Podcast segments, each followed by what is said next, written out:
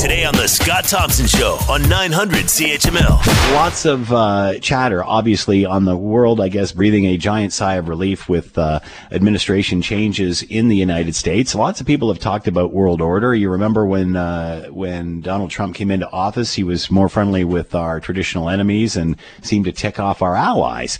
And uh, many cha- many thought about how that would change uh, the world order, and and uh, you know perhaps that was giving a leg up to countries like Russia and China and such.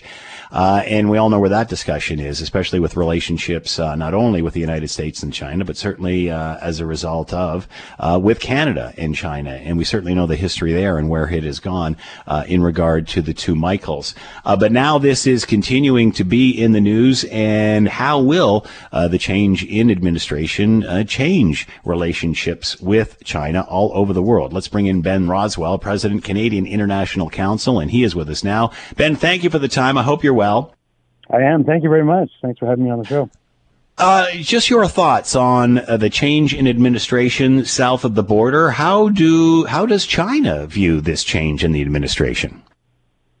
Oh well, um, I can only think that uh, there'll be uh, some relief in uh, changing the administration from the from Beijing's perspective, as well as uh, as well as from every other capital in the world, in that there's uh, there's now an administration in the United States um, that's going to be making decisions against uh, a rational assessment of America's national interests and uh, a commitment to doing so in collaboration with uh, with uh, other countries around the world. There's a, a sort of a, a rationality to decision making that's being that should be uh, restored, and with that comes predictability and the other the other kind of um, advantages um, to sane decision making that uh, either allies or adversaries of the United States will uh, will uh, will I think appreciate.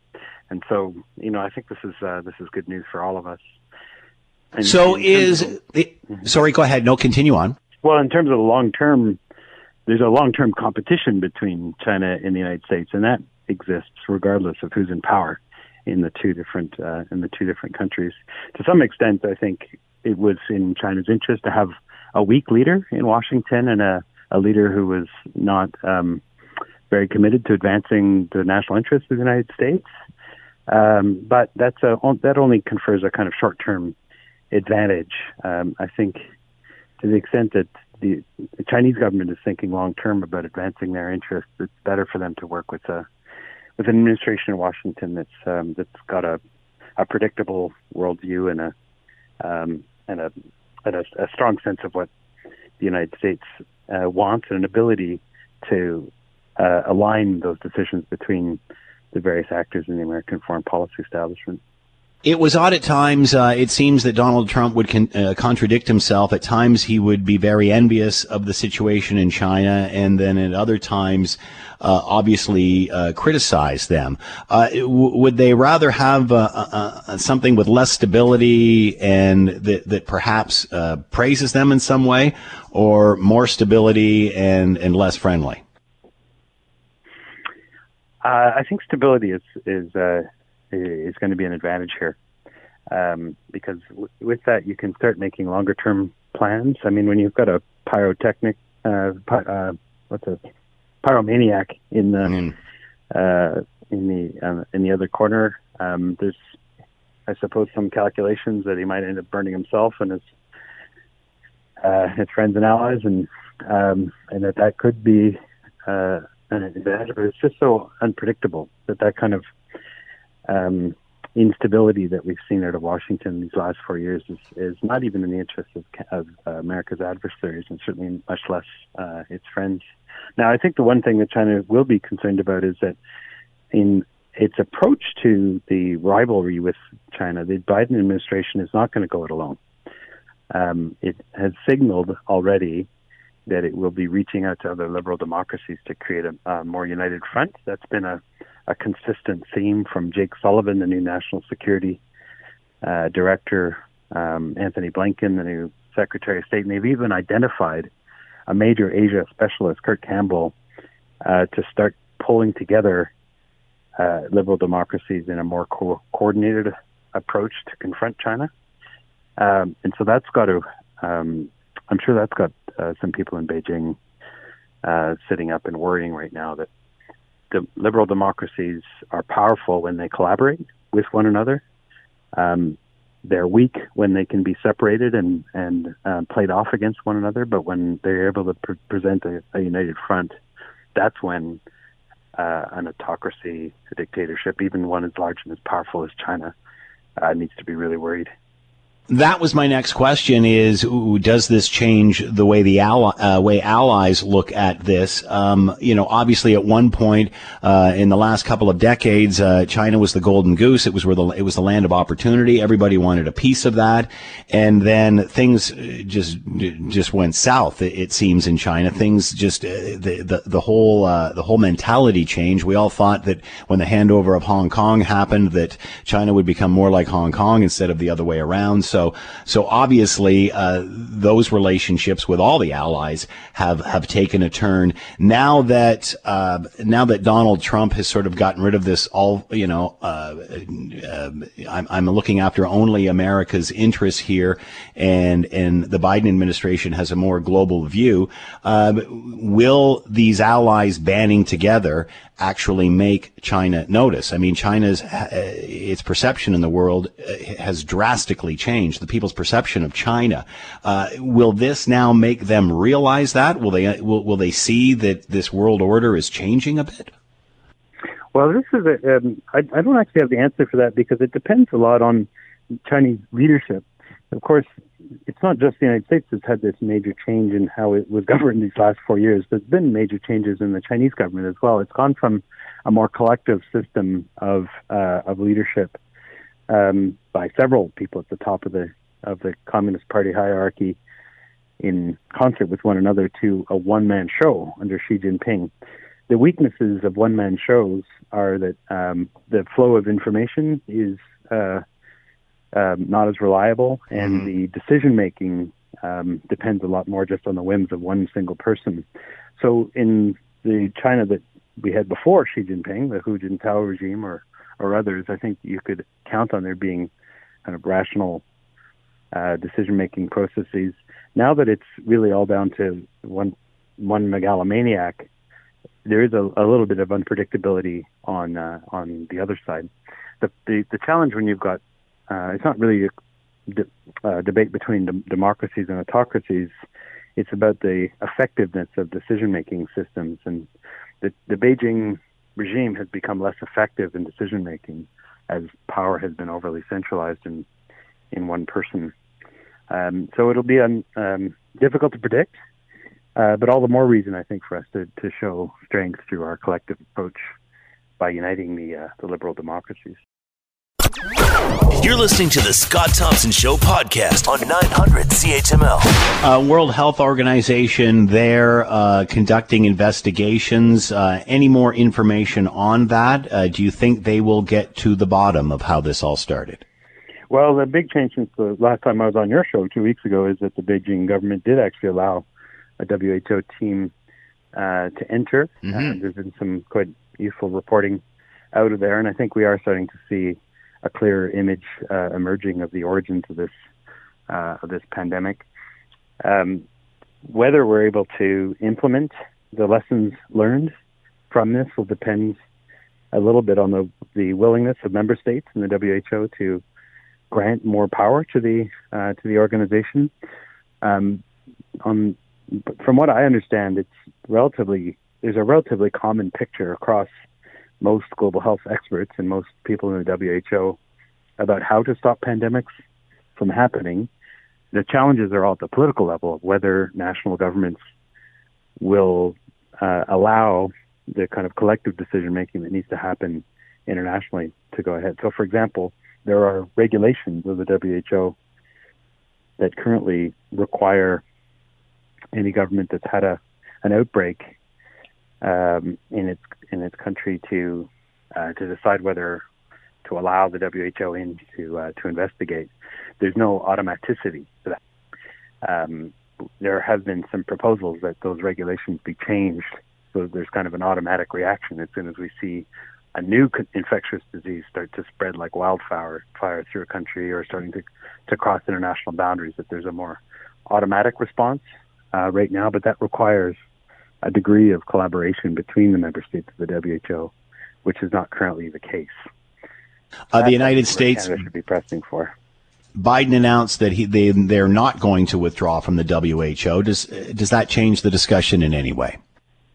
Uh, well, it, it turns the pace and provides an opportunity uh, for countries that are part of the WHO to uh, um, to hope that we might be able to reform the organization and equip it with the powers to handle the next epidemic more effectively, to prevent an epidemic from becoming a uh, a pandemic. Up until now, I think there's there's been a kind of brake on any efforts to reform the WHO based on the, the threat of the largest country and the largest donor, the United States, uh, pulling out. Now, that doesn't solve all the problems to have the United States back in, but to have the U.S. move from the category of being a problem to being a potential uh, contributor to the solution provides a window of opportunity for us to now seize. And so, what I'm hoping is countries like Canada will will realize that this is might be a short-term opportunity as this window opens, and to put our proposals for change on the table now that you've got a new set of actors coming into Washington that are going to be open to more effective international collaboration. We certainly know uh, of the human rights uh, abuses in China, uh, whether it's the two Michaels, the Uyghurs, what have you. Uh, the Prime Minister has warned Canadian companies in China to avoid using forced labor. What does that mean? And can, can you police that? That was quite extraordinary, actually, to have the Prime Minister to weigh in on uh, on the behavior or the activities of individual uh, Canadian companies. Why now? I mean, so I think it's a little uh, late, but better late than never. Uh, the, with the federal government um, adopting a more skeptical uh, approach to the Chinese uh, government and to the the abuses of uh, human rights that we're seeing. Um, you know, you've got the U.S. government now calling the uh, the behavior of the Chinese government in Xinjiang a genocide. Like that's pretty strong, strong language. Um, the Canadian government has not found um, the strength to to use those same uh, those same terms. Um, but with these this um, new statement from uh, from uh, from Justin Trudeau, I think they're at least moving into into the right direction. You know, we might find ourselves really on the wrong side of history here if we don't take effective action to um, confront the Chinese on uh, the terrible things that are, they're doing to the Uyghur people in uh, in Xinjiang.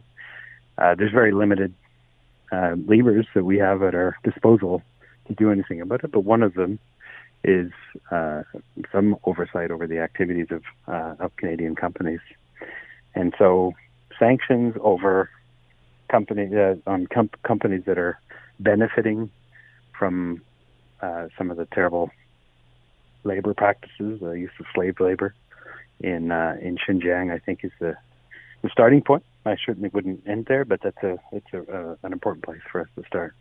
I would like to see the Canadian government actually consider whether we should also be using the term genocide to describe the systematic activity of the Chinese government uh, to eliminate the collective identity of the Muslims in the western part of their country, mm. as the United States has now done. As the administration has changed in the United States, China sanctions 28 members of Trump's administration, including uh, Steve Bannon, Pompeo. Uh, what, what's the significance of that? What is why do that now? Is they're leaving? I suppose they're uh, they're trying to raise the cost to the United States and other countries from this new uh, trend of individual sanctions against decision makers, the Magnitsky uh, sanctions, as they're called. Right. Is a, this is a relatively new thing to try and introduce penalties against individuals because of the participation they make in the decision making of the state is a, is a relatively uh, new tool, and it's one that um, many countries around the world are, are really worried about. Obviously, in autocratic governments, uh, they're worried about it because some of the individuals in decision-making positions there could end up on the wrong side of the stick. But there's also a, a precedent that's um, it's shifting here in uh, in how countries try to shape behavior and uh, actions of other countries. Um, so I think what the Chinese government is trying to do is to show the United States you sanction our uh, our political leaders and we'll sanction yours, and revert to that logic that has undergirded international law since the beginning of time, which is tit for tat. You do something I don't like, and I'm going to do something you don't like. Um, I still think there's some value to these individual sanctions. Magnitsky style sanctions are uh, are an effective tool, and uh, I don't think we should abandon them just because of the reciprocal activities of the Chinese government.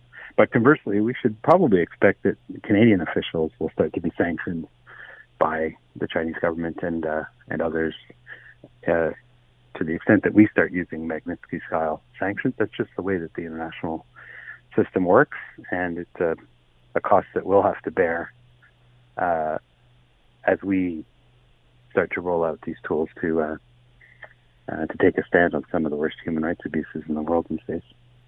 Now that the administration has changed and allies will regroup on all of this, um, because it seemed during the Trump administration that you know there was a free rein to do as you wish. You know, the cat's away, the mice will play, sort of speak. Uh, now that things are the way they are, uh, and you know we're coming out of a global pandemic, uh, investigations onto how it started, uh, and, and that sort of thing, is China becoming aware of the world perception of itself and how it has drastically changed in the last couple of years. Are they are they aware they have gone from golden goose to, in a lot of people's minds, public enemy number one? Yeah, I do think the Chinese government has a pretty good sense uh, of how they're perceived around the world, and I, I think they don't care. I think they're. That's what uh, I've seen. That's what I. That's what I hear when I ask any expert. Yeah. So what? Uh, well, it's not necessarily so what, because I, I, do think it's important um, that uh, it, it does represent a loss of Chinese power. Uh, soft power is power, and so when other countries start to distrust you and start to dislike you, you you do lose power. Um, I think that the Chinese government and under Xi Jinping is making the calculation that it's gaining enough in terms of economic power and military power and technological power that it can afford it can afford to fritter away its uh, its soft power. It's not the calculation I would necessarily make, but the fact that they're willing to make it, that they're willing to disarm themselves, essentially to, you know, to use the, the terms of uh, surrender, like they kind of surrender their soft power, uh, sends a signal uh, to us that we can't rely on those uh, those forms of um, of engagement. That that reliance on China being worried about the the, the opinions of others or trying to avoid a you know being shamed or what have you. Those are no longer available to us as uh, tools hmm. in ensuring that that, that uh, China upholds international standards and acts as a responsible global citizen. And that means as those as we lose access to those tools, we then have to rely on others.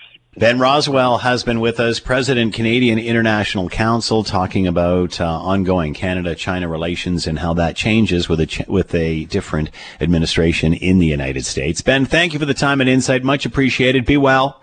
Thanks a lot, Scott. Take care. The Scott Thompson Show, weekdays from noon to 3 on 900 CHML. For most of us, crime is something we see on the news. We never think it could happen to us until it does. Loved ones are gone, and for the survivors, the scars will never heal. I'm Nancy Hixt, a senior crime reporter for Global News. And on this season of Crime Beat, I'll take you inside some of the most serious crime stories I've covered. Season 6 of Crime Beat is available now on Spotify, Apple Podcasts, Amazon Music, and all podcast platforms.